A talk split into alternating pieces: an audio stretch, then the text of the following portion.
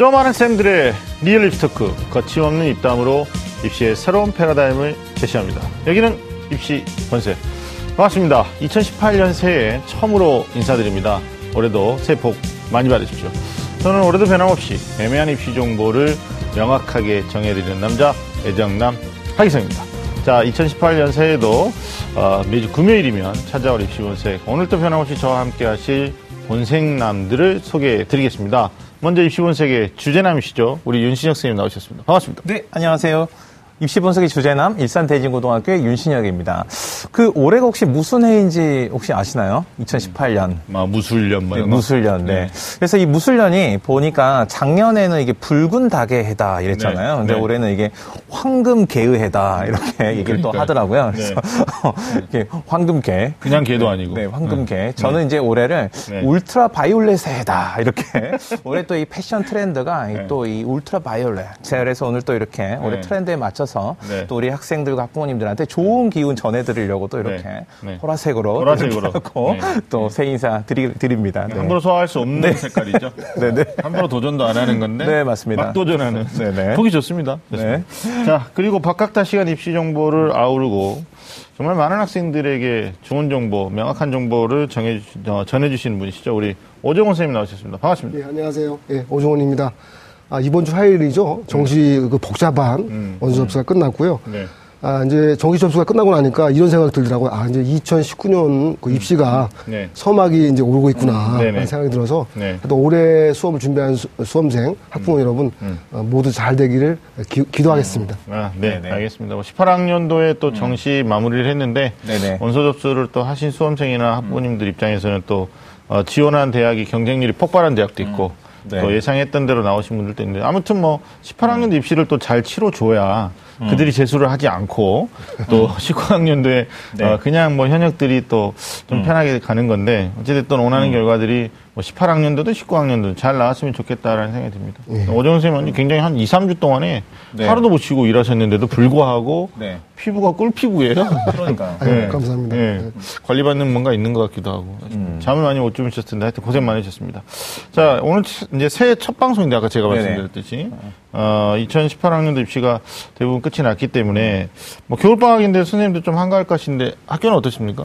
네, 이제 그 오종호 선생님 말씀하셨는데 보통 네. 이제 그 학교 선생님들은 정시 원서 접수가 끝나면 이제 어떤 생각이 드냐면 또 다시 시작이구나 뭐 이런 생각을 하거든요. 그래서 네. 저는 이때를 이제 백조의 달이다 이렇게 설명을 드리는데 백조의. 뭐 백조의 다리. 어, 그러니까 다리. 우아한 백조의 수면의 모습, 물 위의 모습하고는 다르게 이제 물 속에서는 정말 빠르게 많은 네. 것들을 물에 떠 있기 위해서 네. 이것처럼 이제 학교에서는 뭐 새로운 교육 과정에 대한 준비, 뭐 새 학년에 대한 뭐 교재 연구 뭐 이런 것들로 어, 다른 때보다 훨씬 바쁜 시간을 보내고 있습니다. 맞아요. 오정훈 선생님도 되게 휴, 휴가 없이 또 바쁘시죠, 계속. 그렇죠. 이게 소위 뭐 재수학원들은 이제 소위 모집식이어서 네네. 네, 거기에 이제 상당히 이제 바쁘게 보내고요. 네. 어쨌든 입시도 이제 2019 입시 준비해야 네. 되니까 그에 대한 준비가 차곡차곡 뭐 백조의 그 다리. 다리처럼 다리. 네. 어, 나도 백조의. 달이다.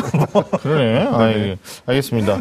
자, 오늘 입시본색, 어, 주제를 좀 알아봐야 될 텐데, 윤시영 선생님 어떻게 주제 잡으셨나요? 네, 2018년 이제 무술년 새해가 시작이 됐습니다. 어, 지난해 5월 이제 공식적으로 출범한 문재인 정부가 어, 100대 국 정 과제를 공개를 했는데요. 그 중에서도 이 교육 정책에 대한 대변화를 예고를 했습니다. 네. 어, 그동안의 이전의 정부들이 어떤 경쟁 중심의 교육, 이제 수월성 중심의 교육을 어, 그동안 계속 해왔다면 어, 새 정부의 교육 혁신의 과제는 이제 공교육을 정상화하고 어, 개인의 행복한 삶에 어, 중심을 둬서 교육을 해 나가겠다 이런 교육 정책을 가지고 있습니다. 그래서 오늘 입시 본색에서는 이 그것이 알고 싶다. 네. 어, 변화무쌍 교육 정책이란 네. 주제를 같이 다뤄보도록 하겠습니다. 그것이 알고 싶다. 네네. 변화무쌍.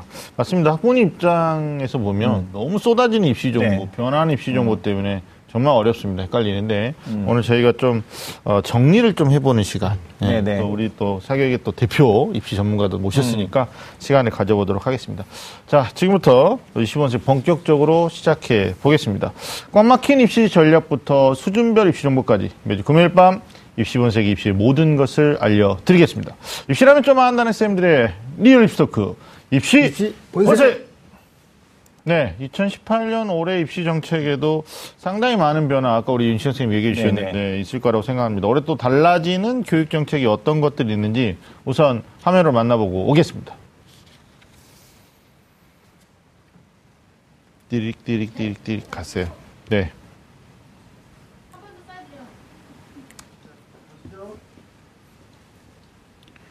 네, 올해 변화되는 교육 정책은 이제 초, 중, 고 네네. 전체적으로 좀 많지만 오늘은 특별히 저희가 고등학교. 어, 수험생들이 좀 불안해하기 때문에 네. 어, 고등학교 좀 위주로 다뤄보도록 하겠습니다. 하나씩 좀 속성으로 어, 고등학교에 적용되는 교육 정책에 대해서 좀 이야기를 나눠보겠습니다. 먼저 가장 큰 변화는 이제 바로 올해부터 적용되는 이제 새 교육 과정이잖아요. 소위 말하는 201호 교육 과정인데 아직 이 새 교육 과정에 대해서 잘 모르시는 그냥 들어는 봤는데 설명장에서 쫓아다니면서 이제 많은 얘기를 들으셨는데 어, 이분들에서 좀 먼저 정리를 해보도록 시간을 좀 갖도록 해요.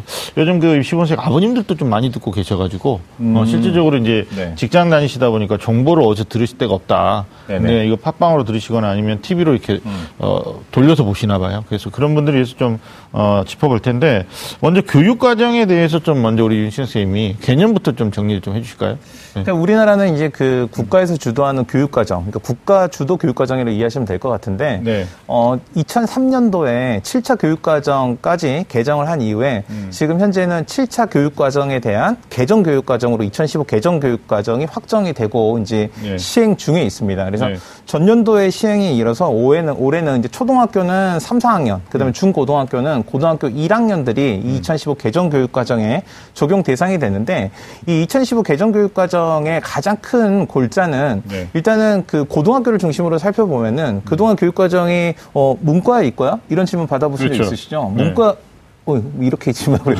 문과에 있고요? 네.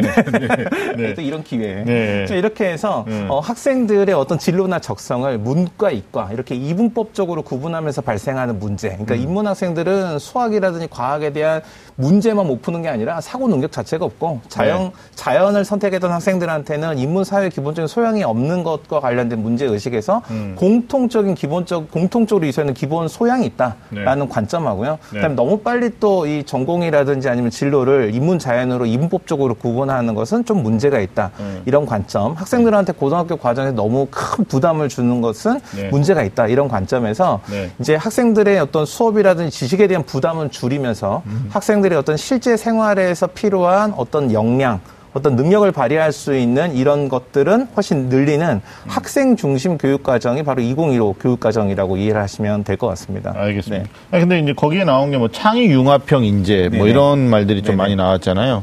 근데 뭐 네. 창의 융합 인재라는 게 아까 말씀하신 것처럼 융합이라는 단어가 들어가니까 음. 실제로 이제 문이과에 구분 없는 어, 교과 과정 뭐 이렇게 이제 가는데 어떻습니까, 선생님? 뭐그 2015 교육 과정에 대해서 학부모님들의 반응이나 이런 거는 현장에서 좀 들으시면 일차적으로 이제 교육과정 바뀌면 이제 네. 상당히 복잡하게 많이 바뀌는 것 같은데요. 네. 당장 그 뭐죠 수험생이나 학생 입장이나 학부모 입장을 보면 그냥 교과서가 바뀐다라고 네, 맞아요. 보시면 됩니다. 그러니까 예전 교과서를 못 쓰고. 새로운 교과서 나온다 이렇게 보시면 될 것 같고요. 네.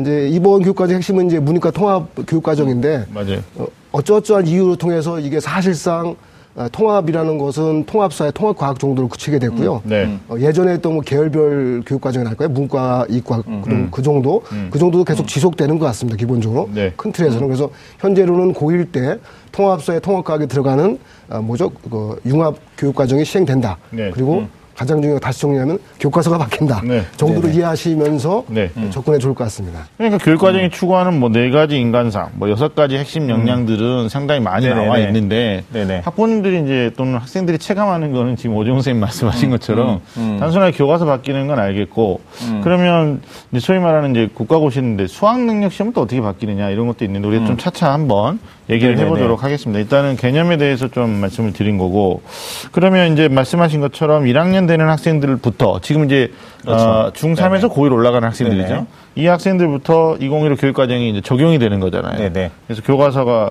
이수 과목이 좀 달라지는 건데 어떻게 달라지는지 좀. 그러니까 그 2015로 이제 개정 교육 과정에서 이제 네. 교육 과정 크게 두 가지로 이해를 하시면 되는데 하나는 교과 교육 과정이 있고요. 네. 그다음 하나는 창의적 체험 활동이라는 교육 과정이 있습니다. 네. 창의적 체험 활동은 자율활동. 그러니까 자율활동은 학급 회장, 학급 자체나 아니면 정규 학생회라든지 음. 아니면 학생들의 적응에 필요한 어떤 체험 활동이라든지 이런 것들이 자율활동에 해당이 되고요. 그러니까 네. 수학여행이라든지 네. 뭐 체육대회나 이런 건 전부 자율활동에. 해당이 되고요. 네. 그 다음에 이제 동아리 활동이라는 영역이 있어서 교육과정 안에 있는 학생들 모두 하나씩 하는 필수 동아리 활동이 있고 음. 학생들이 누구나 자기가 원하는 주제를 다양하게 이제 만들어 볼 수 있는 자율 동아리라는 게 있고요. 네. 그 다음에 이제 봉사활동, 그래서 교내 봉사활동, 교회 봉사활동이 있고, 그 음. 다음에 마지막에 진로 활동 해서 이 네 가지 영역이 이 창의적 체험 활동 영역이고요. 네. 교과 교육과정은 이제 크게 두 가지로 나눕니다. 그러니까 음. 보통 교과 교육과정이랑 전문 교과 교육과정으로 나뉘는데, 네. 전문 교과 교육과정은 특성화 고등학교 학생들한테 해당이 되는 교육과정이라고 생각하시면 되고요. 네. 일반고 학생들은 이제 보통 교과 교육과정을 다루게 되는데, 이 보통 교육, 교과 교육과정 안에 오종호 선생님 말씀하셨던 어, 공통 과목이 있고요. 음. 네. 그 다음에 선택 과목이 있는 거죠. 네. 이 공통 과목은 다시 네 개 영역으로 나누게 됩니다. 그래서 네. 이 기초 기초 영역이 있는데 이게 바로 국어, 수학, 영어, 그다음에 한국사가 되는 거고요. 네. 그다음에 두 번째 영역이 어, 체육하고 예술 음. 영역이 되는 거고요. 그래서 체육 같은 경우는 어, 학생들 건강을 위해서 매 학기마다 반드시 한 과목은 개설해야 된다라는 지침을 가지고 있고요. 그다음에 생활 교양 영역. 이 있습니다. 음. 이렇게 해서 이제 총 그 네 개 영역을 가지고 있는 게 이제 네. 공통 교과, 음. 공통 과목이고요. 네. 그다음에 선택 과목은 이제 일반 선택하고 진로 선택 과목으로 나눠지는데 일반 음. 선택하고 이제 진로 선택 과목은 학생들이 이제 이 공통 과목을 배우고 나서 학생들의 적성이라든지 진로에 맞춰서 선택하는 것이 원래의 계획입니다. 근데 네. 이제 오종호 선생님 말씀을 아마 하실 것 같은데 음. 이제 학교 현장에서 실제로 학생들이 다양하게 선택할 만큼 많은 과목들이 이 개설이. 선택 과목으로 개설이 되고 인정이 되느냐 네. 아직까지는 그렇게 많은 과목들이 뭐 개설이 되거나 인정되는 게 아니라서 네. 앞으로 이제 이건 더 두고 봐야 되는 상황이라고 이해할 수 있습니다. 그러니까 학교별로 개설 과목에 제한이. 있기 때문에 또뭐 네네. 고교학점 이슈를 통해서.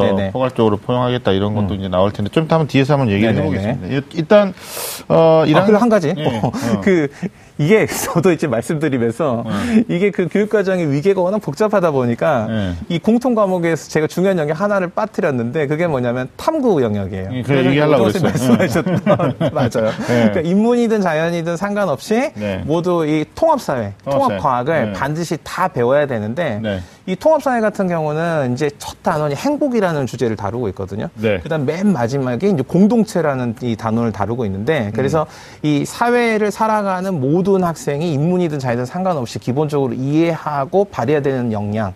이라는 중심으로 이렇게 만들어져 있고요. 공통과학도 마찬가지로 어떤 물질의 변화에서 출발해가지고 환경이라든지 주변에 있어서 어떤 것들을 종합적으로 과학적으로 이해하는 그런 방법들을 다루고 있습니다. 추가에 말씀드리면 이제 고1 때 가장 핵심적인 부분이 뭐 국어, 영어, 수학 배우는 것은 거의 비슷합니다. 그러니까 음. 네네네. 공통 과목으로 배우는 건데 예, 통합사회 통합과학이 가장 걱정이겠죠. 수험생이나 학부모 입장에서. 근데 네. 또 타- 통합사회는 실제 다루는 주제가 에, 뭐죠? 중학교 때 대- 배웠던 사회 과목하고 연관성이 좀 있는 편이에요. 네네. 그래서 뭐 실제로는 그렇게 어렵지는 않은 것 같고요. 네. 보통 초등학교 때도 그렇고 뭐 고등 중학교 때도 그렇고 도덕이라든지 바른생활 이런 건 별로 안 어려워하잖아요. 이게. 예, 통합사에서 다루는 것도 그 정도의 주제를 다룬다고 보시면 될 것 같습니다. 다만 어렵다고 생각하는 부분은 통합과학일 텐데 네. 이 통합과학이 예전에 이제 공통과학이 되면은 그때 물리 화학, 생명, 지구과학이 적절하게 단원이 분배해 들어왔는데 네. 이번 통합과학은 그것보다는 어떤 융합된 소재를 중심으로 해서 나오게 돼 있습니다. 그래서 아마 다른 경우에 비해서 조금 어렵다 보니까 네. 미리 좀 공부를 좀 해두고 하는 것이 어떨까 하는 생각이 듭니다. 네, 통합과학 같은 경우는 이제 전체적으로 이렇게 목차를 살펴보면은 뭐 물리나 지구과학이 이제 전반부에 해당이 되고요. 후반부에 이제 생물이나 화학 에서의 어떤 변화를 좀 다루고 있는데 아마 그 일반적으로 과학 탐구에서 다루었던 뭐 물화생지라고 우리가 하잖아요. 원투 네. 과목에서 다루었던 것보다는 훨씬 실생활에 적용된 원리 중심의 그런 내용들이 다루어지는 것으로 이렇게 이미 그래서 제- 네, 제가 다시 있습니다. 한번 네. 이제 학년별로 정리해 드리면요. 에, 2015 개정 교육 과정이라 해도 고1은 네네네. 공통과목 중심. 국영수, 공통사회, 공통과학, 한국사. 통합사회 통합과. 예, 네. 그, 그, 그 부분을 이제 주로 아주 통합사 통합과학이죠. 네네. 어, 중심적으로 시간표가 배치된다고 보시면 될 것 같고요. 그렇죠. 고2 때부터는 주로 계열별 그 뭐죠? 네. 어, 일반 선택이라고 해서 네네. 문과 학생들은 뭐 미적분을 그 당시 이제 네네. 배운다고 생각하면 되고 이제 이과 학생들은 이제 과탐 쪽이죠. 어, 물화생지를 그 당시 배우면 될 것 같고요. 네. 사실 저 3학년 1학기 때는 진로 선택이라 해서 네. 에, 추가되는 과목 도 있는데 아마 우리나라 현실상 네네. 수능을 목전 앞둔 입장에서 실제 고3 1학기 수업이 진로 선택을 많이 배치할지 아니면 일반 선택이 좀 확장되어 배치될지는 아마 음. 두고 봐야 될 것 같은데 그 정도의 경우로서 배치가 될 것 같습니다. 예. 일단 뭐 통합사회 네네. 통합강 얘기가 나왔는데 이제 그게 단위수가 보니까 뭐 이게 고교별로 상이하겠지만 이건. 전제 조건이 고교별로 다를 수 있어요. 근데 어 보통 그 기존에 우리 2015 교육과정 개정 교육과정 이전에는 사회교과나 과학교과가 단위수가 그렇게 높지는 않았었거든요. 예. 근데 지금 발표된 거 보면 가로 8단위까지 이렇게 나와 있는데 그리고 중요한 건 저기죠. 예. 통합세 통합과학이 수능 1년 유예가 돼서 수능에 안 나오지만 음. 네네. 네 네네. 반드시 대학에서 어, 고1 내신 반영할 때 네. 음. 통합세 통합과학은 이렇게 뭐죠? 반드시 반영하도록 이수를 하도록 예. 그 뭐죠? 예, 이게 지정. 얘기하고 있대 지정하고 있기 네. 때문에 네. 어쨌든 잘 하셔야 됩니다. 예. 그러니까 그 고등학교 교육과정에서 이제 그 단위수라는 게 음. 보통은 이제 그 한 단위가 17시간으로 구성이 되니까 네. 그러니까 17시간이 한 학기 때 배우는 수업의 양이라고 생각하면 되거든요. 학교 네. 행사라든지 뭐 평가라든지 이런 걸 빼고 나면 그러면 일 단위가 17시간이 되는 거죠. 음, 그러니까 보통 이제 그 과목들이 8단위가 기준이다라고 음. 하면 무조건 일주일에 8시간을 배치해야 된다. 네. 이건 아니고요. 그렇죠. 그러니까 학교 이제 교육과정 운영상 이 8단위가 기준이지만 플러스 마이너스 뭐 3단위를 허용한다. 그렇고 하면은 음. 어떤 학교는 뭐 그러니까. 5시간만 할 수도 있고요. 그렇죠. 어떤 학교는 또뭐 예를 들면은 뭐 교양 선택 과목 같은 경우는 뭐 음. 5단위가 기준이지만 플러스 마이너스 3단위를 허용을 하니까 음. 어 2단위를 해도 되지만 8단위를 해도 되는 뭐 이런 상태가 근데 굉장히 어렵죠. 네. 간단히 정리해드리면 간단히 정리해. 수업 안 빠지면 됩니다. 아니, 근데, 재수하지 마시고. 네, 맞아요. 네네. 아까 이제 돼요. 그 오정 선생님 중요한 네. 얘기 해 주신 게, 어, 올라가는 고등학교 1학년 학생들 입장에서는 네. 수능 개편은 안 됐고, 이제 교과 과정은 새로 바뀌었어요. 근데 이게 네네. 이제 통합사회나 통합과학은 기존에 하던 교과서가 아니니까 네네. 부담되는 건 사실인데, 이게 문제는 이제 나중에 어, 대학 가는 방법에 수시 모집과 정시 모집이 있잖아요. 근데 정시는 상당수 대학이 이제 수능 100%로 뽑기 때문에 내신에 조금 자유로운데 문제는 수시로 입학하고자 하는 아이들이 더 많고 또 네네. 1차 목표를 수시로 갔는데 하여튼 1학년 교과에서 기존에 뭐 국어, 수학, 영어 열심히 하는 건데 어, 네네. 이제 통합사회나 통합과학에 대한 부담이 나중에 내신 그 집, 우리가 이제 내신을 갖다가 뽑아낼 때 말이죠. 단위수를 적용하는 게 보편적이잖아요. 미적용하는 네네. 것도 있지만. 그러니까 일단 단위수 늘어난 거에 대해서는 음. 플러스 마이너스가 있지만 기존보다는 부담이 될 수밖에 없다는 예. 거죠. 그래서 일단 고1 올라가는 어머님들이 두 가지 질문을 많이 하시는 것 같아요. 그러니까 네네. 우리는 목적이 정시고 또 원하는 모집 단위가 정시에서 더 많이 뽑고 그러니까 실제로 내신 관리에 있어서는 큰 부담이 없다. 그러면 이번 겨울방학에 뭐 통합사회 통합과학에 대한 시간 투자를 많이 해야 되겠느냐 이렇게 질문하시는 분도 있어요. 아니다, 우리는 목표가 수시다.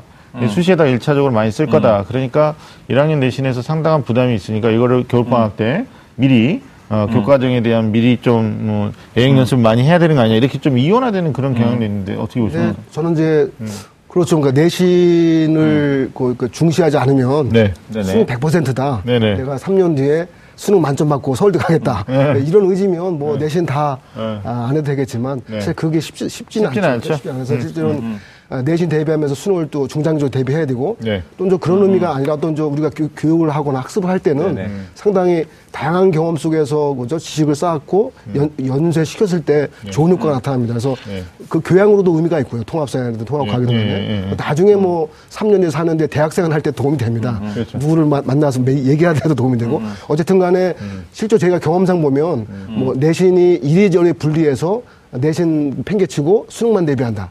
이렇게 해서 성공한 경우 많이 못 봤어요. 그러니까요. 그냥 네. 내신도 잘하고 수능도 잘하는 학생이 실제로 많은 성과를 가지니까 일차적으로 어, 수업에 충실하는 거, 어, 결석하지 않는 거 일단은 이게 제일 중요할 수 있습니다. 그러니까 무게 중심에 대한 우선순위는 좀 다를 수 있을 것 같아요. 내신을 조금 더 크게 느끼는 학생이 있고 아니면 이제 정시에다가 무게 중심을 두고 좀 더 수능에다가 포커스를 두는 경우가 있고 일단 수능 얘기가 나왔으니까 뭐 정리 드린 대로 교과서는 새로 공부하는데 네네. 이제 문제는 수능이 유예됐잖아요. 개편 유예됐잖아요. 네네. 그러니까 지금 올라가는 고등학교 1학년 학생들 입장에서는 이 신구의 경계점에서 굉장히 혼란을 겪을 수밖에 없는 건데 이게 수능도 한 이게 개편이 돼야 되는데 유예가 됐어요. 물론 이제 시험 범위에 대해서는 2월 말에 발표를 해주겠다 그랬으니까 우리가 좀 기다려봐야 되는 건데. 근데 선생님 어떻습니까? 2월 말에 만약에 발표를 하면 예. 3학년부터 정리를 할게요. 2월 말에 발표하면 학교가 네네. 3월에 개학하잖아요. 네네. 그러면 그 시험 범위 발표한 거를 당장 바로 교과 과정에 녹아낼 수 있나요? 아니면 조금 시간이 필요한가요? 음, 학교들은 보통 이제 학기 시작하기 전에 네. 이제 그 평가 계획이라는 것들을 미리 이제 수립을 해가지고 발표를 음. 하게 되는데 네. 이제 만약에 이렇게 급작스러운 발표가 있으면 정정을 해가지고 또 거기에 대처를 하고 있거든요. 그래서 음. 학기 중에도 할 수 있는. 맞습니다. 네네. 음, 학기 중에도. 알겠습니다. 이게 이제 그러면, 어, 올해 중학교 3학년 애들은, 어, 2021학년도 수능인 네. 거죠. 예, 그렇죠. 그죠? 2021 수능. 2021 수능. 그러니까 이게 지금 어. 그 오종호 선생님도 이제 그 2020으로 이제 교육과정 하니까 어렵죠. 이제 결석 안 하면 됩니다. 이렇게 해서 결론을 이제 내려주셨는데 예. 사실 이제 일반 학생들이나 학부모들의 입장에서 봐서는 이 음. 교육과정은 이제 단적으로 얘기해서 교육과정은 이제 고등학교 1학년부터 적용이 되는데 2015는 음. 이제 수능은 사실 개편안이 작년에 유예돼가지고 한마디로 얘기해서 통합사회 통합과학 어, 수능에서는 과- 수능에서는 치러지지 않는데 내신 공부해야 되냐 말아야 되냐 이 논쟁이잖아요. 네. 근데 저는 일단은 이렇게 생각을 해요. 그러니까 2015 개정 교육과정이 적용이 됐을 때 과연 우리가 입시 준비를 어떻게 되는가? 음. 이런 관점에서 접근을 하면은 사실은 어, 일부러 흠집을 찾아내려고 하는 것처럼 사실은 부족하고 모자른 부분이 되게 많을 거예요. 네. 왜냐하면 이 교육과정 하나만 현행 수능 체제만 갖고 얘기는 할 수는 없어요. 왜냐하면 이전에 그 논의가 됐다가 논의가 지금 잠정 보류됐거나 아니면 내부적으로 논의가 계속되고 있는 뭐 고교 절대평가제라든지 아니면 고교 지금 논의가 한창 진행 중인 그리고 준비 중인 고교 학점제라든지 네. 이런 것들이 전반적으로 같이 다루어져서 어, 진행이 돼야 되는데 음. 2015 이제 교육과정이 가장 목표하는 가장 중요한 것 중에 하나가 이제 학생들이 어떤 결과 중심의 교육에서 자기 자신의 삶의 의미로서 과정 중심의 교육으로 학생들이 교육을 경험하면서 음. 이게 고교 교육의 그러니까 공교육의 정상화를 해보자 이게 네. 어떤 가장 근본적인 목표거든요. 그러니까 네. 현실적으로는 그런 논쟁이 있을 수 있지만 음. 아마 입시에서도 그런 점들이 계속 보강이 되면서 그러니까 음. 뭐 예를 들면은 수능이 어떤 특정 영역이 절대적으로 평가가 돼가지고 음. 학생들이 1학년 때 공통 사회, 공통 과학 공부했는데 음. 이게 다 무용지물로 되거나 쓸모없게 되거나 이렇게 되지는 않을 것이다. 아니, 그러니까 그렇게 뭐 무책임하지는 않을 것이다. 그러니까 뭐 이렇게 생각이 대학에 들어요. 가서 네. 나중에 너희들이 사는 동안에 필요할 거라고 얘기를 하지만 네네. 음. 실제로 이제 요즘 세대들이 이제 특히 중3 애들의 불만은 그거죠. 교과 과정은 네네. 새로 공부하는데 음. 수능은 과거 형태로 보니까 음. 소위 말하는 이중 수고 아니냐 이게 이제 근데 현실적으로 이렇습니다. 실제 뭐 과거형 수능이긴 해도 그럼 뭐 음. 네네. 수능이 이제 언제죠?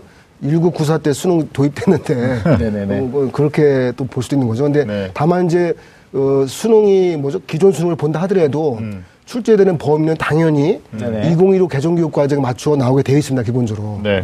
그게 국어 영역이든 수학 영역이든 다른 탐구 영역이든 간에 음. 그렇죠. 그런 네. 면에서는 뭐 그렇게 이해를 해야 될 것 같고요. 네. 근데 당장은 이제 고1 때부터는 뭐 수능 준비를 할 수도 있지만 당장 내신이 중요하잖아요. 네. 그러니까 실제 고1 1학기 중간 기말고사 대- 잘 대비하는 네. 그것이 더욱더 중요할 것 같고요. 네. 내신은 현재 배우는 교육 과정에 나오는 국어라든지 뭐 수학 뭐 영어는 기본으로 보는 거니까요. 탐구는 이제 어, 그 다음에 보더라도 하여튼 간에 그 국어 수학 영어부터 차근차근 이렇게 좀 기초부터 쌓아 나간다고 생각하면 네. 될것 같습니다. 알겠습니다. 그러면 이제 지금 현재 중2에서 중3 올라가는 학생들이에요. 이 친구들이 2022학년도 친구들인데 어, 수능 개편 1년 그러니까 유예되면서 이 친구들한테 지금 8월에 방안을 내놓겠다. 8월에 나오는 네네네. 이렇게 얘기했고 지금 뭐 굉장히 썰전들이 오가고 있는데 네네. 이거 어떻게 보십니까? 정부 뭐 수능책 개편안 아니면 전체적인 이제 문재인 정부의 교육 정책의 새로운 아젠다가 좀 발표될 것 같기도 한데 교육부 장관의 생각과 또 실제 대통령의 생각이 어찌됐든 좀 학부모님들은 그렇거든요. 교육 대통령이 교육부 장관이 결정하는 거냐 아니면 최종 컨펌은 국가의 수장인 대통령이 하는 거냐 이런 네네. 논리도 얘기를 하는 건데 뭐 윤 선생님 공교에 계시니까 이거 8월에 내놓는 거에 대해서는 어떤 예측을 좀 해볼 수 있을까요?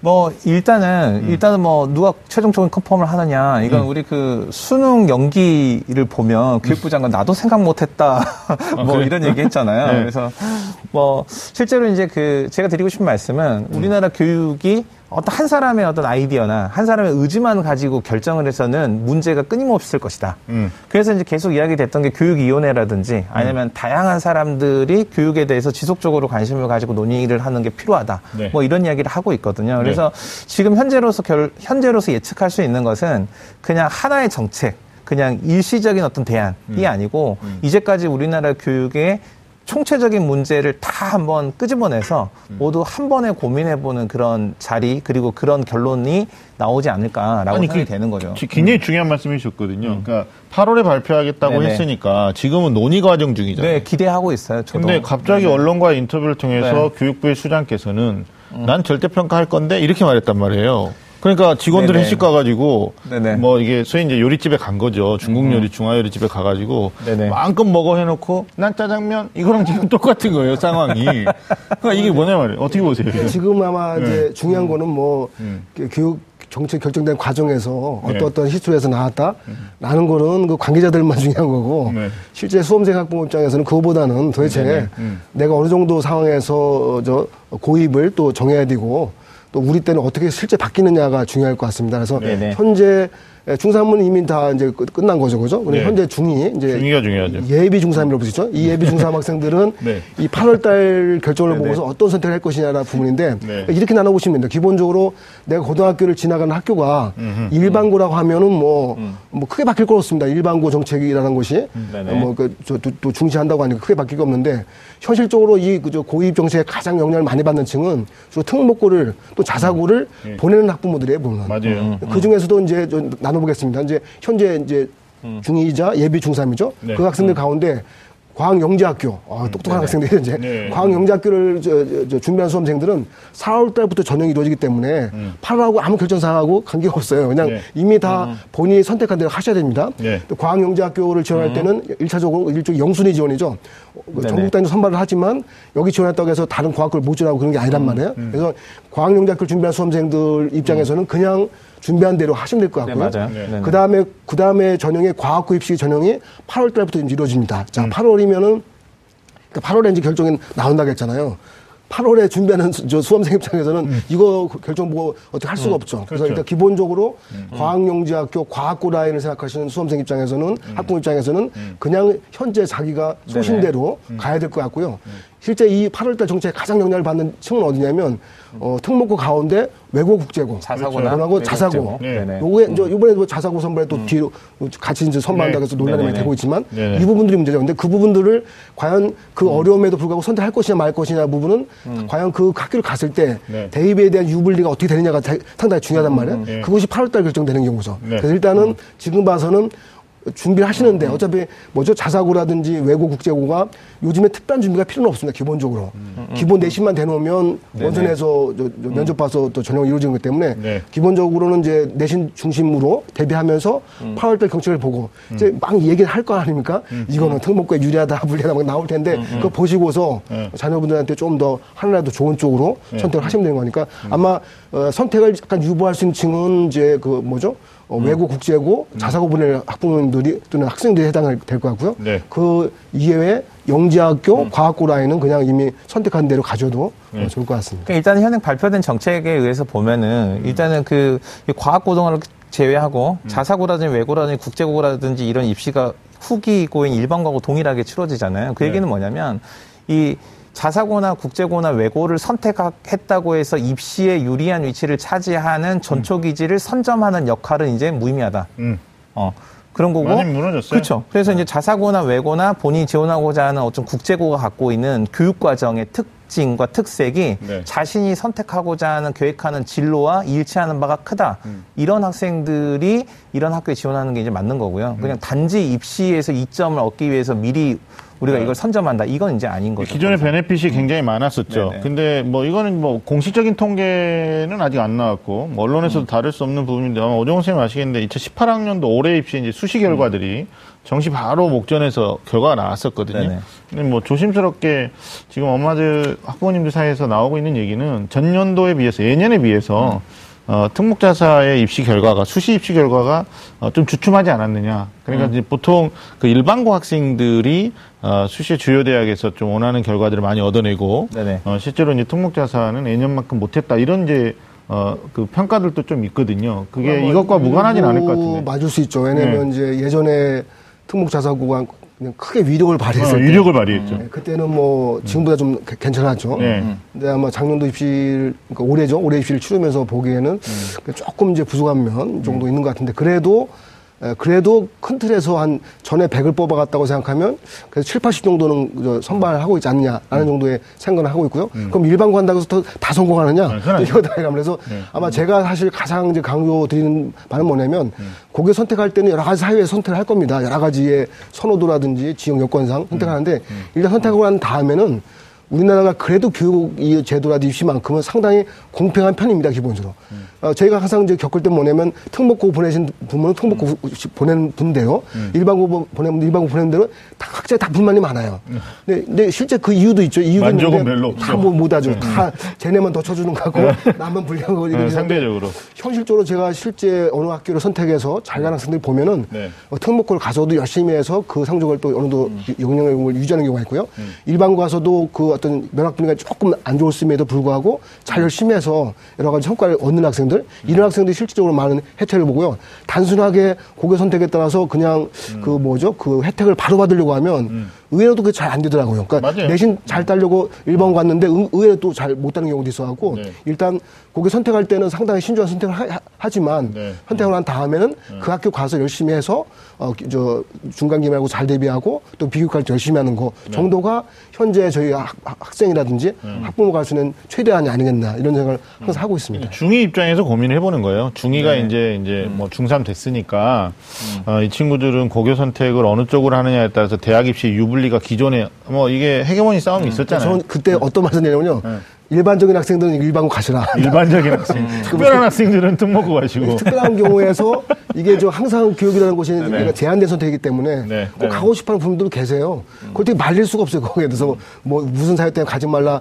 사실 저희가 이제 이 뭐죠 그 특목고와 자사고를 후기 일반고하고 선발식을 맞추면서 저는 또 어떤 생각이 드냐면 지금 현재도 말이야 지- 종전까지도 후기 일반고 가운데 또 선발 학교가 있습니다. 일부. 네. 어, 공주 무슨 무슨 고등학교 등등 네, 있는데 네. 거기 저 성적 꽤 높은 애들이 가요. 예를 네, 들면. 맞아요. 그러니까 이제 학부모 입장에서는 뭐저 맹모산점식으로 해서 그냥 보내고 싶은 거예요. 음. 또 그거 아니면은 또 다른 저 내신에 대한 그 유리함을 통해서 음. 일반을 보내기도 하는데 에, 현실적으로는 그거를 뭐 막을 수는 없고요. 네. 그래서 저희가 이제 앞으로 특목고 자사고는 어, 작년도 저희가 이제 11월 달 전형 11월까지 전형 치른 거면서 음. 이제 느꼈던 건데 아마 특목고 자사고도 소위 말하는 선호하는 학교, 좀 덜 선호하는 게, 덜 선호하는 학교에 따른 있어요. 아마 양극화가 좀 더더 나타날 겁니다. 특히나 맞아요. 올해 같은 20대에서 많이 나타날 것 맞아요, 같고요. 맞아요. 그런 면들을 잘 보시고, 그러니까 네. 기존에서도 특목고 자사고에서도 정말 학교 저 수업 운영이라든지 대입 실적이 실제 어떻게 나타나는지도 잘 보시고서 맞아요. 그래도 선호하는 학교를 정하는 거 그것이 아니면은 어, 우리가 일반고를 가더라도 어, 면학 분위기가 어느 정도 잘 조성이 돼 있어 갖고 네네. 또잘 갈 수 있는 쪽을 또 미리 확인하시고 또 이보다 저 이보다 저도 다 안 되는 경우를 한다면 뭐 어떻게 면학 분위기라는 걸 저희가 항상 표현하지만 면학 분위기 소위 그렇지만 면학 분위기 안 좋은 학교에서 내신 단계가 더 쉽죠 그렇죠? 그렇죠. 예를 들면 그러니까 이게 뭐 모든 네. 것을 다 나쁘게 잘할 거는 저는 없다고 봐요. 음. 그러니까 그걸 잘 조건으로 봐서 적응해 나간다고 하면 뭐 그게 또 최선이라고 생각이 듭니다. 그러니까 이제 그 우리가 설명장에서 보통 이제 특목자 사고를 선택할 수 있는 그 정도까지 공부를 잘하는 학생들은 사실은 주도적인 학생이잖아요. 그렇죠. 예, 그런 학생들이 일반고 갈 거냐 아니면 특목자사 갈 거냐. 그러니까 소위 이제 용의 꼬리가 될 거냐 아니면 뱀의 대가리가 될 거냐 이걸 가지고 갈등을 많이 해요. 그리고 이제 이것조차도 주도적인 능력이 안 돼서 그냥 학교 근근히 간신히 엄마가 막 밀어서 다니는 친구들은 사실 분위기 편승된다고 따라가면 안 되잖아요. 거기 갖고 완전히 들러리 하는 거니까. 그래서 이제 결국 오정 선생님 말씀의 맥락을 잡으면, 어, 지금 중3 올라가는 학부모님들이 고교 선택에 대한 유불리를 생각하기 전에 이게 내년 8월에 어떤 새로운 정책이 나오니까 그때까지 기다려야지 라면서 이제 불만들이 좀 있을 수 있는데 네네. 정작 중요한 건 당신의 자녀에 대한 객관적 검증, 객- 객관적인 좀 판단을 좀 하셔야 된다. 그런 것 같아요. 상당히 중요한데요. 그 네. 기초학력이라고 저희 표현하는데 저희가 사실 입시를 저 개인적으로 사실은 고입도 다루고 네. 어, 대입도 다루는 입장에서 항상 3년 3년 차 계속 두- 보고 있습니다. 근데 네. 현실적으로는 중학교 때 소위 이제 아웃풋이죠. 음. 어, 저 졸업, 졸업하면서 가지던 그 실력들이 음. 실제 대입에서 그 인풋 들어가는 그, 그 뭐죠? 그 상관도를 보면 꽤- 굉장히 높은 편이에요. 높죠. 그러니까, 그러니까 고등학교 졸업, 아니, 주- 주- 중학교, 중학교 졸업하면서 네. 내신 그 성취도가 한 상위 5% 이내 든다. 맞아요. 라고 생각하면 어, 메이저 대학 갈 수 있는 상, 상황이 상당히 높고요. 그렇죠. 근데 그 학생이 일반고를 가든 특목고를 가든 상관이 없는 거예요, 사실. 네. 근데 자기가 이제 고등, 중학교 졸업하면서 성취도가 어떤 전, 전, 전체적인 순위가 뭐 중간 아래다라고 생각하시면 실- 실제 대입을 지- 지원할 때도 그만큼 눈높이가 많이 낮아지는 쪽이란 말이에요. 네. 그래서 제가 이제 항상 중학교, 고등학교 차이점을 크게 두라고 하면 중학교 때는 모든 과목을 다 공부하잖아요. 그래서 네. 또그 모든 과목이 다 1대1 평가를 받습니다. 그죠? 근데 실제 고등학교 들어가서 대입을 전형할 때는 국영수 중심으로 또 이렇게 평가를 받잖아요. 그래서 네네. 중학교 졸업할 때는 에, 국어, 여- 수학 영어, 그 기초학력을 가장 튼튼하게 해놓는 거. 이 학생이 실제 대입에서는 가장 우수한 실적을 벌인다. 이 정도의 말씀을 꼭 드리고 싶습니다. 이거 뭐 일반화 시킬 수는 없어요. 중학교 졸업 과정에서 상위 5%가 뭐 대학 갈 때 다 메이저를 간다라고 단정할 수는 없고 사실 이제 교육에서 우리가 바람직하게 우리가 또 이상을 추구해야 되는 것 중에 하나는 뒤늦게 철든 아이들, 어, 늦게 공부하는 아이들이 뭐 천 명 중에 한 800등 한 아이들이 뭐 고등학교 2학년이나 3학년 과정 정신 차리고 공부해가지고 뭔가 역전시킬 수 있는 사실 소위 말하는 패자부활전도 만들어줘야 되는데 이게 이제 중학생이 고등학교 올라갈 때부터 수시가 너무 많이 확대돼 있다 보니까 어떤 내신의 유불리 문제, 이 헤게모니를 지금 싸우고 있단 말이에요. 그걸 가지고 고민하기 때문에 왜 8월에 발표하느냐, 그게 어떻게 되느냐, 지금 이야기들이 많은 건데 일단 좀 우리가 지금 급해요. 지금 오늘은 속성 마스터니까 네네. 좀 자연스럽게 얘기가 나왔는데 동시 선발. 그러니까 지금 어머니들의 불만은 이거죠. 네네. 통목자사를 뭐 어떤 정책적으로 없애버릴 거야 당장. 그러면 없어지지 않잖아요. 반발도 심하고 동문들이 가만히 있지 않고. 그래서 나온 안이 이제 동시 선발에 따른 문제죠. 네네. 그러니까 어, 우선권을 주지 않겠다. 이건데 어, 이렇게 되면은 장단점이 좀 나올 것 같은데 선생님 어떻게 보세요? 교육 현장에 계시니까. 그러니까 고등학교를 선택할 때 보통 아이들이 통목자사 먼저 쓰고 네네. 합불에 따라서 안 되면 이제 일반고에 제1배정, 제2배정 이렇게 갔잖아요. 우선 음. 순위 받고. 근데 내년부터 이제 그게 그러니까 저희 학교가 그 제가 이제 있는 학교가 그 신도시에서는 상당히 공부를 잘하는 학생들이 오는 학교인데 네, 알고 있어요. 일반고 오거든요. 네네네. 그 일반고니까 어떤 학생들이 오냐면 이전에 특목 자사고에 썼다가 떨어진 학생들이 네. 오잖아요. 그래서 애들이 학교에 올 때는 어허. 나 고등학교 가면 딴 거 안 하고 공부만 할 거야 이렇게 학교 온다고요. 근데 딴 거 안 하고 공부만 할 거야 라고 생각했기 때문에 딴 것도 안 하고 나중에는 공부도 안 하는. 이런 문제가 생겨서 그래 난 지금부터 수능에 올인이야 막 이런 친구들이 있는 거예요. 네. 근데 제가 이제 이 큰 틀에서 먼저 말씀을 드리고 싶은 게 우리 부모님들 마음이 다 똑같아요. 제가 이제 학교에서 상담을 해보면 부모님들이 단골로 하시는 말씀 중에 이런 게 있어요. 가장 많이 하시는 말씀이 오셔서 아, 우리 애는 머리는 좋은데 노력을 안 했어요. 이런 말씀 꼭 하시거든요. 네. 근데 저는 머리카락이 좋은 거야, 머리카락이. 어, 아이가 머리가 어, 좋다고 하시는 분의 말씀을 어, 전 다시 이제 곱씹어 보는데 사실은 우리가 머리 좋은이라고 생각할 수 있는 건 상위 0.00001%에 해당하는 학생들이고요. 다들 보통의 학생들이거든요. 예. 그리고 이제 부모님들이 또 하나 이제 생각하시는 것 중에 하나가 이제 아까도 말씀하셨는데 음. 얘가 학교를 어떻게 다니든 그동안 정신을 차리든 못 차리든 상관없이 네. 다 이거하고는 상관없이 결과는 아주 좋은 결과를 받았으면 좋겠어. 내 아이만큼은 이런 생각을 하시거든요. 그래서 어떤 한 번의 시험으로 결과가 뒤집어질 수 있는 그런 드라마가 있는 그런 입시가 있었으면 좋겠어. 라고 생각을 하신다고요. 네. 근데 이제 그런 관점에서 보면은 특목고나 자사고가 그동 그 전처럼 전기가 되면은 애한테 한 번에 더 이렇게 뭔가 개천에서 용이 될 수 있는 기회가 한 번 더 있는 거죠. 네.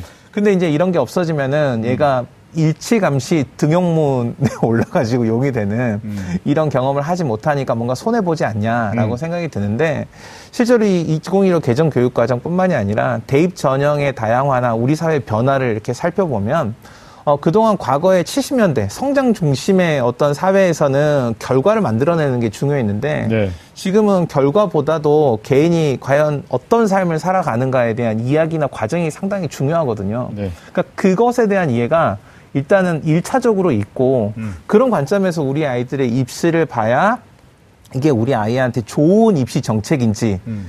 그리고 이 정책의 변화에 어떤 것을 내가 호응하고 부모가 도와줘야 되는지를 이해할 수 있는 거예요. 그러니까 저는 2015 개정교육과정 변화돼서 이 고교 입시에서 동시 선발이 이루어진다. 그러면 내가 너를 위해서 지금부터 교육청 앞에 가가지고 100일 동안 내가 시위를 하겠다. 이건 아니라는 거예요. 아니 근데 잠깐 네네네. 말 끊어 죄송한데 동시. 선발이 2015 개정 교육 과정 안에 아, 있었던 그건 건 아니- 아니죠. 네, 그건 아니죠. 갑자기 지금 네네. 튀어나온 거죠. 아, 별도의 교육 정책이죠, 이거는. 예, 예. 네. 근데 이 예. 근데 이게 이제 2015 교육 과정하고도 아주 동떨어져 있지 않은 건 뭐냐면 아까도 말씀드렸듯이 음. 2015 교육 과정이 과정식 중심의 7차 교육 과정을 계속 이어가고 그렇죠, 있는 그렇죠. 거고 네. 학생들의 어떤 삶이나 행복에 대한 고민을 하는 거고 고교 교육 정상화에 있는데 네. 이그 동안 이 특목 자사고라든지 이런 그 고- 특별한 고등학교들을 개설하는 이유는 뭐냐면 우리 음. 교육이 천편일률적으로 받다 보면 다양한 재능을 가지고 있는 모든 학생 키워내기 어려우니까 음. 고등학교를 다양화해서 이 고교 교육 과정을 생태계로 만들겠다 음. 이런 취지였거든요.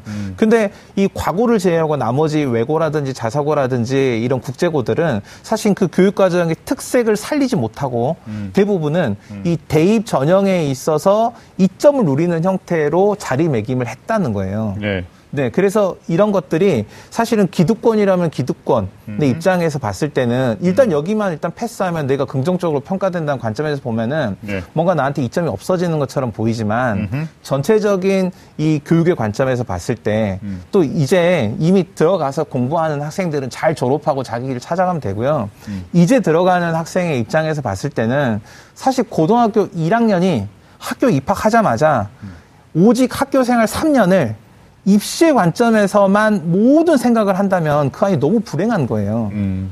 네. 그런 관점에서 우리 부모님들이 보셔야 되지 않을까라고 그러니까 생각이 들어요. 아마도 그런 얘기예요? 요저 또 시청하시는 분들이 네네. 여러 고교 중에서 시청하지 않겠습니까? 이제? 그렇죠. 네네. 이제 저희가 발언하기가 상당히 조심스러운데 네. 어쨌든 이제 그 일반고를 어느 정도 이제 육성하는 입장에서 이제 음. 말씀이라고 저희 보고요.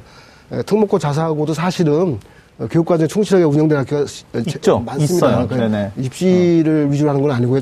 제가 어떤 실제 운영되는 상황 보면 일단 이제 다시 이제 문제 이제 본론으로 들어와서 동시선발 장단점이 뭐냐 보면 상당히 지원자 입장에서는 동시선발에 좀 부담이 부담 일단 되죠. 왜냐하면 거기 떨어졌을 때 어딜 가느냐 부분인데 그러니까요. 아직까지 확정 안 된 건 뭐냐면 어 여기 어, 저 자사고라든지 특목고를 가 이제 저 불합격했을 때, 그 떨어졌을 때 네. 일반고 배정이 구체적으로 어떻게 될지에 대해서는 아직까지 구체적인 방식이 아직 안 나온 상황이라고 봅니다. 그래서 네. 실제 지원자 입장에서는 어, 특히 뭐 이 특목 자사고가 가장 관심이 많은 쪽 지역이 서울 경기도 이게 수도권 지역이란 네네. 말이에요. 음, 네네. 그쪽에서는 예를 들면 이제 그 특목 자사고에 이제 그저 안 됐을 때 일반고 배정이 음. 실질적으로 어떻게 이루어지는지 이 사항을 잘 참고하셔 갖고 어쨌든 뭐 붙으면 일단 저 좋겠지만 안 될 가능성도 있, 단 말이에요. 그래서 안 될 가능성을 고려해서 그 어떤 뭐 일반고 배정 방식을 좀 많이 알게 되면 아 그래도 어, 그 제, 제 3의 선택이 될 수 있으니까 아마 그 부분은 아마 어, 지원자 입장에서는 가장 크게 어, 생각하게 될 대목인 것 같고요.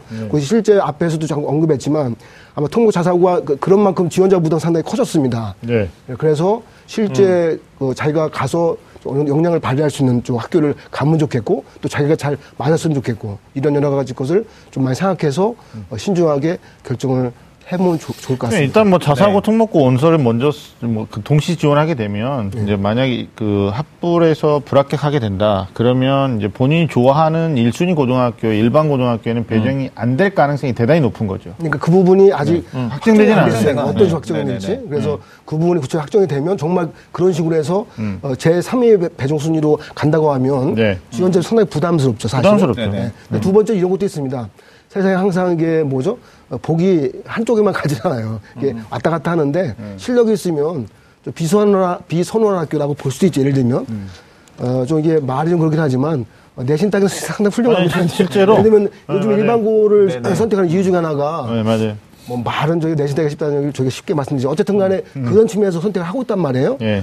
그래서 이게 어떻게 또 바뀔지 몰라요. 그러니까 사실은 기왕이면 또 이제 뭐 고등학교 이제 통학이라는 곳이 또 교통 조건수도 중요하잖아요. 뭐 네. 선호 비선을 떠나서 당장 가까이 갈 수 있는 학교도 원하는 거기 때문에 그런 모든 면을 잘 고, 고려한 상태에서 아마 선택을 하셔야 아니, 될 좋은 사례가 있는 게 네네. 특목고 지원했다가 이제 친구들은 갔는데 본인은 떨어진 거예요. 그러니까 보, 이제 보통 이제 비선호 학교로 갔는데 상당히 우울할 겁니다. 우울해요.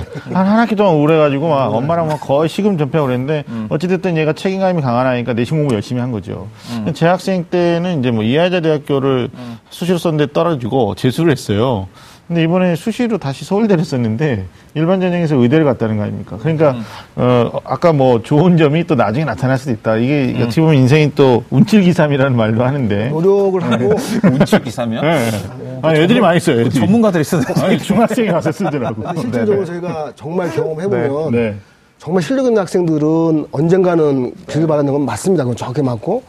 어, 또 실제 그게 어, 고, 고, 고등학교 재학생 때 빚을 바랄 수도 있고, 아, 1년 뒤에 바랄 수도 있고, 이게 차이가 많이 있더라고요. 그러니까 제가 항상 느끼면서, 상담할 때 느끼면서 어떤 경험이 있는 거면, 어쨌든 그 기초학력 쌓는 거, 실력 쌓는 것이 일단 가장 중요합니다.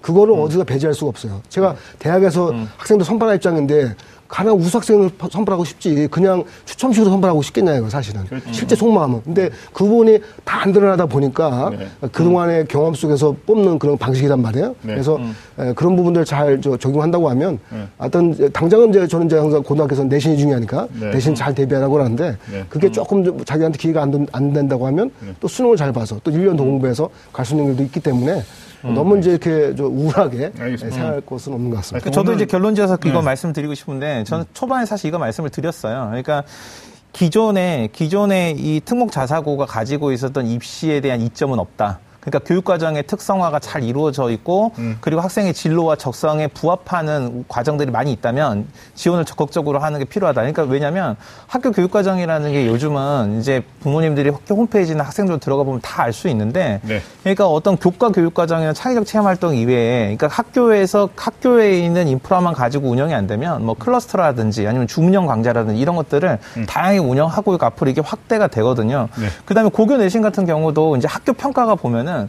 이 지필 평가가 주종이 아니에요. 그러니까 음. 수행 평가라는 과정, 그러니까 한 학기 또는 1년 내내 이루어지는 어떤 과정 평가가 중심이 되고 음. 그리고 이 고교 내신 자체도 사실 이걸 절대 평가하느냐 마느냐에 대한 논의가 굉장히 중요하게 이루어져 있고 있거든요. 그러니까 네. 무조건 어떤 고교 내신이라는 관점, 기계적인 결과의 관점을 이 내신뿐만이 아니라 어떤 수능 그 다음에 어떤 이런 것들 다 조금씩 무너지고 있다 이런 관점으로 총체적으로 이해해야 되지 않을까 싶습니다. 네. 현실적인 얘기로 마무리 좀 하면 일단 2학년에서 3학년 되는 예비 음. 중3 예비란 말도 쓰면 안 된대요. 근데 일단 음. 중3 되는 학생 학부모님들은 8월에 결정되는 교육 정책에 대해서 좀 관망하는 자세인데 네. 아, 오정원 선생님 얘기하셨듯이 어, 본인이 원하는 고교 진학도 될 수 있고 또 그렇지 않을 수도 있어요. 그러나 결국은 기초학력이다. 또 일반고로 가든 특목자사를 가든 거기서 교과 과정에 대한 충실한 이행을 해내지 않으면 그러니까 학교 여러 가지 재반 창의적 체험 활동도 열심히 해야 되지만 교과 과정이 되지 않으면 대학 입시 경쟁력은 무너지거든요. 그래서 일단 중학교 과정, 지금 3학년 과정에서 우리 교과 과정에 좀 충실하게 대비를 하면서 8월에 좀 기다려보는 게 좋을 것 같고 뭐 최근에 서울시 교육청에서 완전 추첨제 뭐 특목고 자사로 대해서 얘기를 했는데 음. 오늘 시간이 없으니까 속성을 다루니까 그 부분도 나중에 한번 또 밀도 있게 얘기하고요. 자 이제 마지막으로 고교학점제에 대해서 얘기를 할 텐데 이제 문재인 정부의 핵심 교육 정책 중에 하나고 좀 하고 싶어 하는 것 중에 하나다 추진할 네네. 것 같아요. 이게 정확하게 어떻게 이해를 하면 되는지 고교학점 이수제 개념 우리 윤 선생님. 그러니까 고교 학점제는 그러니까 대학이 학생들에게 그 졸업을 인정하는 기준이 네. 학점이잖아요. 네. 그래서 네. 학생들이 졸업에 필요한 몇 학점 이상, 예를 들면 음. 140학점 또는 150학점 이상을 이수하면 대학 졸업으로 학, 그 학력을 인정하는 것처럼 네. 학생들이 학교 교육 과정을 그냥 순차적으로 기계적으로 따라가는 게 아니고 학생들의 선택에 의해서 학점을 충족하면은 음흠. 이 고등학교도 대학과 똑같이 졸업을 인정하겠다 이런 취지거든요. 네. 이제 이게 이루어지려면 학교에서 학생들이 선택한 모든 과목에 대한 강좌가 음흠. 개설이 돼야 되고요. 네. 그리고 이걸 또 평가할 수 있는 시스템 다 갖춰야 되니까 네. 어, 한 번에 이루어지기는 어려울 것 어려울 같고요. 것 같아요. 네, 그래서 네. 지금 현재 이제 뭐 그 일반고에서도 30개, 그다음에 뭐 자사고나 특목고에서 30개, 그다음에 음. 추가로 한 40개 정도가 이제 올해 당장 시범 학교로 운영이 되고요. 네. 그리고 한 내년 까지 이렇게 내년 내후년까지 지속적으로 연구학교나 시범학교 운영한 다음에 음흠. 이제 2022년부터 전면 이렇게 도입을 한다는 거죠. 네네. 그러니까 뭐 진로 음. 선택이나 잠재력 향상이라는 코드에서 보면 장점이 네네. 분명하게 있는 건데 네. 이게 이제 흥미 요소가 좀 떨어지거나 음. 아니면 소화하기 힘든 수업들은 또 자동 선택에서 제외될 가능성도 그러니까 아마 이제 이 부분 음. 현실적으로는요. 예. 그러니까 이상적으로는 상당히 좋은 제도일 네네. 수 있죠, 그죠? 음. 뭐 자유롭게 선택할 수 있는데, 예. 아무튼 이게 현실적으로는 이게 쉽지는 저는 않다고 보는 음. 게, 예. 자 고1은 대부분 공통 과목 위주로 배치가 됩니다, 이제. 네. 고2 때 일반 선택하죠. 고3 2학기 때는 대부분 수능 위주로 어쨌든 간에 음, 과목 선택하고 가게 돼 있죠. 네. 고3 2학기 사실상 의미 없을 정도로 음. 어, 수시 전형이 일반적으로 이루어지기 때문에 맞아요. 어, 수업이 정상적으로 이루어지기 어렵습니다. 어렵죠. 그러면 고교학시점제를 실제 운영할 수 있는 학년이나 학기는 음. 현실적으로는 2학년 과정 아니면 음. 아마 2학년 과정이 쉽죠. 3학년 이제 대입을 목적하는 입장이니까. 그러니까 사실 쉽지는 않은 편이에요. 그래서 음. 음. 아마 그래서 학생 입장에서는 어차피 내가 선택하는 것이 니까 네. 뭐 내가 무슨 뭐 저 입시를 위해서 선택하든 교육 나 어떤 적성을 선택하든 선택할 수 있는 경우잖아요. 음. 학생 입장은 오히려 소홀할 수 있습니다. 네. 운영하는 학교가 상당한 부담을 갖는 것이지 네. 학생 입장에서는 그냥 자기가 막 맞게끔 뭐 이, 나, 내가 뭐 수능에서 이 과목이 부족하다 보면 그 과목을 더 신청할 수도 있는 겁니다 기본적으로 저, 는 그렇다고 보고요. 음. 아, 그런데 이게 고교학점제가 일반적으로 이루어지려고, 이루어지려고 하면 네. 당연하죠. 그 상대 평가를 하면 아, 네. 그죠? 네. 절대 평가를 또 해야 되는 거기 때문에 전체적인 이제 내신 평가 방식이 음. 또 변화가 또 필요합니다. 그래서 네. 아마 제, 가 기억하기로는 우리나라는 사실 고등학교도 거의 사실상 의무화돼 있고요. 네. 대학교도 사실상 의무화됐어. 음. 우리나라 대학 진학률이 거의 80% 이상 되는데 네. 이런 나라 이런 나라 별로 없어요. 그러니까 음. 거의 중학교까지 의무 교육화 됐지만 네. 고등학교도 사실상 의무 교육, 음. 대학교도 준 의무 교육 음. 이런 단계에서는 어, 이 제도에 대한 도입 이게 상당히 좀 의미 있게 도입되지만 음. 현실적으로는 어려움이 있기 때문에 당장 수험생이나 학부모 입장에서는 그냥 뭐 내가 선택하면 되는 것이니까 네. 골치 아픈 정도 학교로 유임하시고 네. 내가 선택할 때는 내 그 상황에 맞추어서 선택하면 문제가 없을 것 같다라고 볼 수 있습니다. 근데 교육 그 교- 네네. 지역별 교육 격차도 지금 이거 해소를 해야 되는 부분인데 어렵지 않겠어요? 개설 과목도 다를 저는 거고 좀 긍정적으로 보는 입장인데요. 교원의 자질도 다를 네. 텐데. 네, 일단은 그 수능이 수능이 이게 올해 년도 그 수능에서 포항 지진으로 해서 일주일 연기됐잖아요. 네. 이 수능이 일주일 연기되는 거 보고 다 똑같이 공감하는 부분이 있었거든요. 그게 뭐냐면 아 이렇게 한 번의 시험으로 대학에서 신입생 을 선발하는 것이 얼마나 총체적으로 비효율적인가 모두 절감했거든요. 그러다 보니까 자연스럽게 한 번의 시험으로 학생들이 어떤 기초 학력이 됐든 뭔가 어떤 기회를 부여하는 것이 어, 정당한가 이런 논의도 이루어졌단 말이에요. 네. 그러면 수능이 절대평가가 되면 자연스럽게 수능이 자격고사화 되는 것에 대한 논의가 자연스럽게 따라갈 거고요. 수능이 자용, 자격고사화 된다면 어떤 탭스나 토익이나 이런 것처럼 어떤 자격고사화된 시험을 통해서 학생이 만약에 어떤 고교 과정에서 몇 학점 이상을 이수했다면 자격을 부여받아서 시험을 한 두 차례 이상 볼 수 있는 자격이 주어질 거고요. 그 다음에 이 과정평가가 이미 어떤 입시에서 자리를 잡았잖아요. 수시 전형 확대는 결국은 과정을 통한 평가를 입시에 적용하는 거거든요. 그러면 자연스럽게 수능은 어떤 학생이 고등학교 2학년 과정에서 이수 단위를 다 이수해서 자격을 부여서 받지만 3학년 과정에서 나머지 과목들을 다 충실하게 이수하지 않으면 전형에서 학생이 어떤 지원은 불가능하다. 그럼 학생들이 오히려 지금보다도 예. 고등학교 3학년 과정까지 충실하게 학교 생활할 가능성이 커지고요. 또 하나는 이 다 내부적으로든 외부 외적으로 어떤 문제가 가장 우려가 되냐면 이 고교 학점제가 이루어지면 학생들이 다양한 선택을 할 텐데 학교에서 그 많은 과목을 다 개설해 줄 수 있어? 이거에 대한 교육청의 답은 뭐냐면 주문형 강좌나 클러스터, 그러니까 거- 지역에서 거점을 중심으로 한 학교들이 다양한 강좌를 개설해서 학생들이 학교가 학- 서로 다른 학교에 이루어진 개설된 강좌를 듣는 건데 그보다 더 저는 더 확대된 개념. 이건 아마 교육청에서 생각 못했을 수도 있어요. 대학이 예전에 AP라는 것을 적극적으로 했을 때 고등학생을 대상으로 한 대학 교육 프로그램을 상당 부분 많이 상품화 해 놓은 게 있어요. 네. 이걸 만약에 학점이 인정되는 방향으로 등록이 되는 방식으로 개설이 된다면 이것도 훨씬 굉장히 굉장히 많은 교육 프로그램이 되고 인정이 될 거고요. 그거 말고도 저는 이제 공교육이 학교가 이 대한민국 교육 전체를 끌어가는 독점하는 시대는 끝났다고 생각해요. 그러니까 어떤 마을에 있는 어떤 기관이나 또는 어떤 사교육에서 종사하는 우리나라 교육과 미래를 걱정하는 모든 사람들이 어떤 프로그램을 인정받아서 학점으로 이게 도입이 되면은 굉장히 다양한 교육이 되고요. 요즘 대학 도 전 세계적으로 미네르바 스쿨이라고 들어보셨죠. 그러니까 사실은 세계 유수 대학들이 온라인 강좌를 24시간 전 세계에 송출할 수 있는 시스템은 끝났는데 어, 기존의 오프라인에서 대학을 다니는 사람들의 기득권을 보호하는 관점에서 이게 아직 다 벽은 무너지지 않았지만 그렇죠. 지금 제도권 안에 대학이 아니고 온라인 강좌나 아니면 어떤 개인의 경험이나 체험들을 학점으로 인정하는 교육 시스템들은 계속 시도되고 있고 앞으로도 엄청 다양해지거든요. 그러면 이 변화가 저는 2023년 긴 시간처럼 짧은 시간처럼 보이지만 사실 변화의 관점에서 보면 굉장히 긴 시간이라고도 볼 수 있어요. 적용 충분히 될 수 있을 거라고 저는 생각합니다. 뭐 현실적으로 뭐 이상적인 제도이긴 한데 이제 항상 걱정하는 게 뭐냐면 현실적으로 이게 집행이 됐을 때 어려움이란 말이에요. 네. 그래서 그 부분은 좀 더 연구가 필요할 것 같고요. 저는 사실은 이제 시범학교 도입에서 몇 년에 걸친 그 뭐죠 연습을 하는 거 상당히 중요한데 일시적으로 도입하는 것에 대해서는 저 개인적으로 약간 반대입니다. 왜냐하면 이게 교육 정책이라는 곳에 행정이 그 추가된 거기 때문에 함부로 막못 바꾸는. 거예요. 그동안 경험이 있기 때문에. 그래서 네. 이분 상당히 좀 저 심사숙고할 필요는 있고 다만 제도 도입에 대한 그 뭐죠 어떤 그 희망적인 그 예- 예측들 또 중요한 부분들을 언급했으니까 그런 부분들을 계속 연구를 하고 다만 그것이 아, 파생할 수 있는 여러 가지 그 현실적인 어려운 측면들을 잘 보완해서 이렇게 좀 수- 수렴하는 것이 어떨까 하는 생각이 듭니다. 그러니까 이게. 일단 그 고교의 교과 과정이 대입과 무관하지 않다. 여기서 우리가 좀 네네. 벗어나서 생각을 하더라도 굉장히 좋은 제도인 건 틀림없는데 지금 이제 그 전에 풀어야 되는 난제들이 뭐냐면 대입 시랑 상관없이 일단 이거 내신을 절대평가로 해야지만 이게 된단 말이에요. 그러려면 특목 자사고가 다 네네. 없어져야 되거나 아니면 고교가 일반화돼야 되는 구조가 있기 때문에 이 헤게모니가 다 엮여 있다는 거죠. 그러니까 이걸 갖다가 무시하고 그냥 학점 이수제 할 거야. 밑에서부터 밑에서부터의 어떤 변혁을 할 거야. 이거는 좀 어렵지 않을까. 네네. 그다음에 이제 윤시영 선생님 말씀 중에는 또 하나 대학을 가는 방법과 절차가 학생부, 그러니까 학교 생활에서 교과 과정만 공부하는 게 아니라 길을 다양한 체험 활동을 통해서 창의 체험 활동으로 가는 수시 전형이 있고 또 거기서 벗어난 학생들이 있단 말이에요. 그러니까 어떤 학생이 울부짖는 게 고등학교 1학년 1학기에 내신이 망했어요. 뭐 내려쓰기를 했다거나 아니면 컨디션 관리가 안 돼서. 그럼 본인이 원하는 대학의 수시 전형이 완전히 날아가 버리는 거예요. 그럼 그런 학생들을 위한 전형이 또 정시인데 이렇게 되면 결국은 이 고교학점 이수제라는 게 대학에서 평가할 때 어떻게 또 이걸 어떤 관점에서 평가할 거냐도 굉장히 중요한 거죠. 지금도 내신을 불신하는 대학들이 굉장히 많아요. 근데 학점 이수제에 대해서 좀 부정적으로 생각하는 대학들도 있다. 지금 이런 얘기가 나온단 말이에요.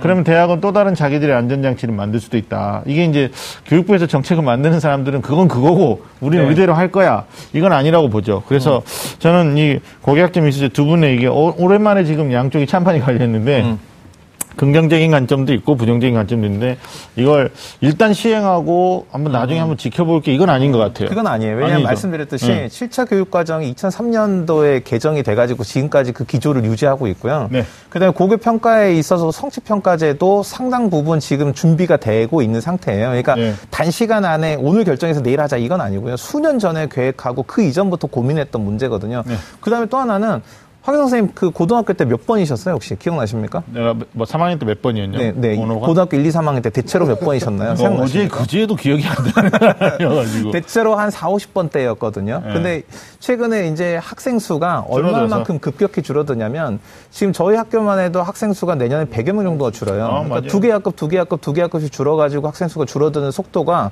정말 눈에 띌 정도인데 오늘도 서울에 있는 뭐 초등학교가 폐교 신청을 내서 받아주냐 마냐고 논쟁이 됐잖아요. 그래서 어, 지금 한 개. 학급에 네, 네. 한개 학급에 보통 20명에서 25명 정도 인원이 되는 게 1, 2년이에요. 음. 그러면은 학생들이 그래서 이제 어떤 문제가 생기냐면 예전에는 어, 학교에 교실이 부족해가지고 뭘 못했냐면은 그 고교 그 과목들이 그 과목별로 교실제 하는 것을 운영을 못했거든요. 네. 근데 지금은 이제 교실이 남아서 이걸 어떻게 쓰느냐 논쟁이 돼서 심지어 초등학교는 논쟁이 됐잖아요. 실제로 초등학교 유휴 교실을 이 어린이집을 운영하느냐 마냐를 가지고 이게 논쟁이 됐다가 최근에 어린이집 운영하는 것으로 판결이 났잖아요. 결정이 된 거죠. 판결이라기보다는 협의가 됐는데 그래서 현재의 교육 이 환경이나 어떤 교육의 이런 상황이 교육 교육계의 상황에 이런 교육을 이제 이상적이라고 말씀하시고 현실적으로 어렵다고 말씀하셨던 것들을 해볼 만한 때가 비로소 됐다. 그러니까 저는 이제 네, 이렇게 생각되는 이 거예요. 측면에서 네. 어떤 걸 좀 강조하고 싶냐면 제가 교육은 이제 콘텐츠가 저는 상당히 중요하다 보는데 학습 내용이 네네. 중요하고 네. 아 저는 사실은 이제 미적부 저도 옛날 예전에 수학을 그 주단 입장에서 네. 미적분을 어떻게 잘 가르칠 것이냐, 어떤 소재를 가- 그잘 거- 잘 가르칠 것, 학습할 것이냐, 네. 교수할 것이냐 이런 거에 대한 어, 다양한 방법이 또 나올 수 있단 말이에요. 그러니까 학점제라는 것은 형식적인 제도의 변화예요. 근데 중요한 것은 그걸 어떻게 잘 가르칠 것이냐. 그러니까 요즘 같이 미디어 시대에서 네. 어떤 미디어가 상당히 중시된 사회에서 어떤 식으로 또 언어 전달을 해야 될지, 어, 미디어 전달 해야 될지가 상당히 중요하게 등장하는 경우인데 그에 대한 연구는 상대적으로 좀 부족하다고 봅니다. 보통 이제 일반 국어 얘기 나오다 보면 내신에 대한 우열 그리고 뭐 데이터에 대한 설 얘기하는데 일반고에서도 사실 1등이 있으면 꼴찌도 있을 거 아닙니까? 그러니까 네. 그 하위권 학생들에 대한 그 대체들, 그 수포자가 되든 영포자가 되든 국포자 되든 간에 그 대책은 별로 없어요, 사실은. 근데 그게 돈이 많이 들어가고 실제로 어, 어려움이 있는데 효과도 클 수도 있는 거죠, 이제. 그런 이제 그 수업을 포기한 학생들에 대한 그에 대한 대책들 별로 요- 연구 안 되고 있습니다, 이거. 네. 그, 시- 그, 그, 이- 그 수학 포, 수포자가 나오니까 뭘 얘기하냐면 수학, 학습 경감을 시켜서 수포자를 줄여라 이런 거예요. 영포자가 나오니까 영어 절대 평가하는 겁니다. 그렇죠. 아니 영어를 포기한 학생들이 있으면 그 방식을 잘 개발해서 맞아요. 우리 식의 방식이든 아니 미국식 방식이든 이걸 해야 되는 건데 그게 대한 연구는 별로 없어요.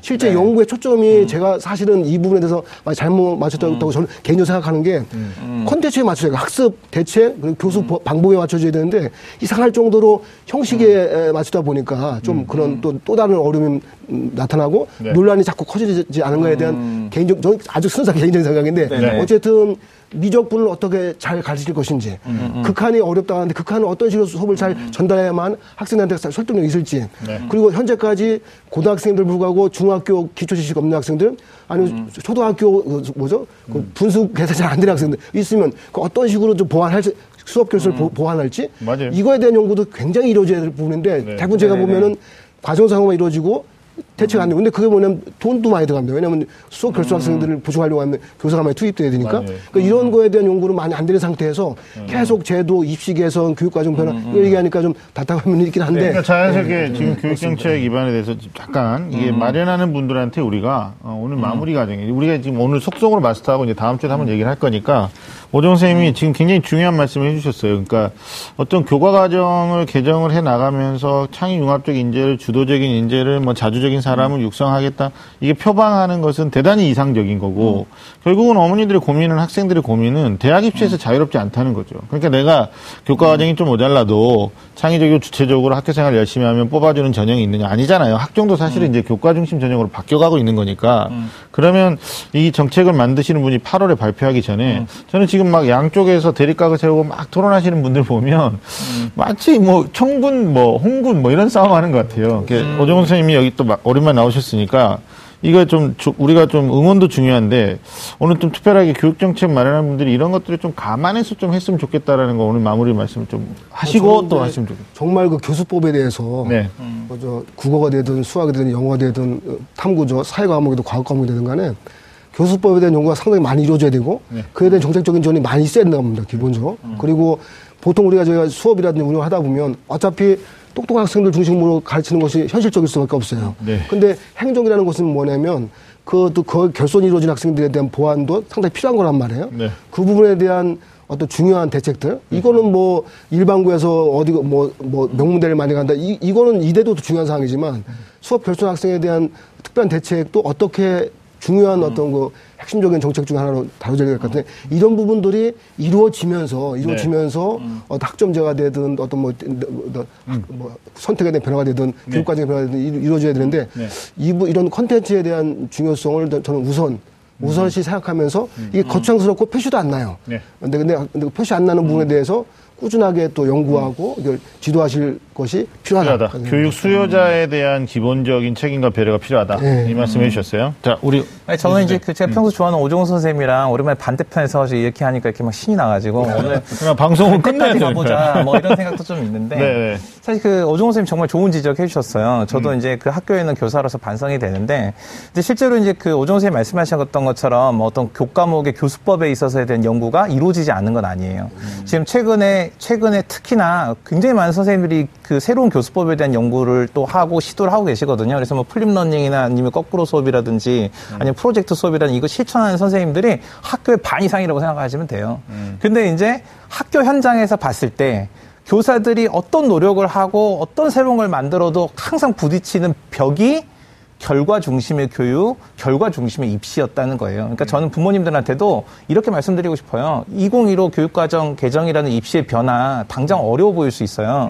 그러니까 우리 아이가, 우리 아이가 어느 대학을 갈까 이걸 같이 고민해 주시려고 하지 마시고 우리 아이가 어떤 삶을 살까, 우리 아이가 삶에서 무엇을 위해 살까 이런 걸 좀 같이 고민해 주시는 게 어떨까. 네. 그리고 그래, 그런 고민이 부모님들과 같이 그리고 교사들과 이제 여러 교육을 고민한 사람들이 같이 했을 때 네. 정말 대한민국이 좀 교육이 제대로 서지 않을까 이런 생각이 듭니다. 네. 알겠습니다. 두 분 말씀 정말 좋은 말씀 고맙습니다. 이 교육의 공교육의 정상화라는 어, 타이틀을 가지고 계속 교과 과정을 어. 또 7차 교육 과정 안에서 또 개정 교육 과정으로 가고 있는데 어, 두 분 말씀 듣다 보니까 아마 이 부분에 반박은 없을 거예요. 본질은 교육의 불평등으로부터 평등 그리고 소- 교육에서 소외당하고 있는 학생들이 공교육 제도 안에서 어떤 좀 상대적인 어떤 케어를 통해 가지고 실력이 향상되고 또 그들 나름의 어, 상위 대학 그 어떤 교육 과정으로 진학할 수 있는 이런 프로그램들이 공교육 안에 있었으면 좋겠다는 생각이 드는 거죠. 근데 그거 없이 그냥 본질적 접근 없이 계속 뭐 절대평가냐 상대평가냐 학제 미수를 해야 되느냐 안 해야 되느냐 그러면 교육에서 소외되는 농어촌 지역 애들은 어떻게 할 거냐 이게 지금 얘기가 되고 있는 것 같아요. 어, 어, 또 하나 어, 그리고 결국은 결과 중심의 대학 입시에서 자유로울 수 없다라는 거죠. 그걸 어떻게 배제하고 공교육 정상을 하겠습니까? 이런 부분들에 대해서 어, 8월까지 교육 정책을 하시는 분들이 저는 먼저 하셔야 될 게요. 어, 자기 생각들을 가지고 이야기 장에 나와서 이야기하지 마시고 현장에 가서 좀 들어주셨으면 좋겠어요. 엄마들 좀 많이 만나시고 실제로 대학 입시를 치러서 입시에 성공한 학생이나 실패한 학생도 있거든요. 재수생 만나러 오는 사람은 한 명도 없답니다. 그러니까 그들도 불만이 있고 아이디어가 굉장히 신선하게 많을 수 있거든요. 아니 어디 막 토론 공청회 하기 전에 저의 부탁은 좀 들어주셨으면 좋겠다라는 말씀을 드리고 싶습니다. 자 오늘 소중한 시간을 함께해 주신 오정훈 선생님 그리고 윤신 선생님 고맙습니다. 자 지금까지 그것이 알고 싶다 변화무쌍 교육정책에 대해서 이야기를 함께 나눠봤습니다. 매주 금요일 밤 좀 아는 쌤들의 real 입시 토크는 다음 주에도 계속됩니다. 함께 해주신 여러분 고맙습니다.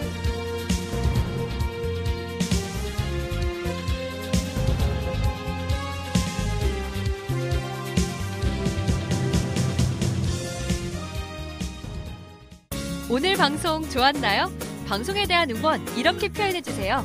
다운로드하기, 댓글 달기, 구독하기, 하트 주기. 더 좋은 방송을 위해 응원해주세요. 다운로드하기, 댓글 달기, 구독하기, 하트 주기. 기억하셨죠?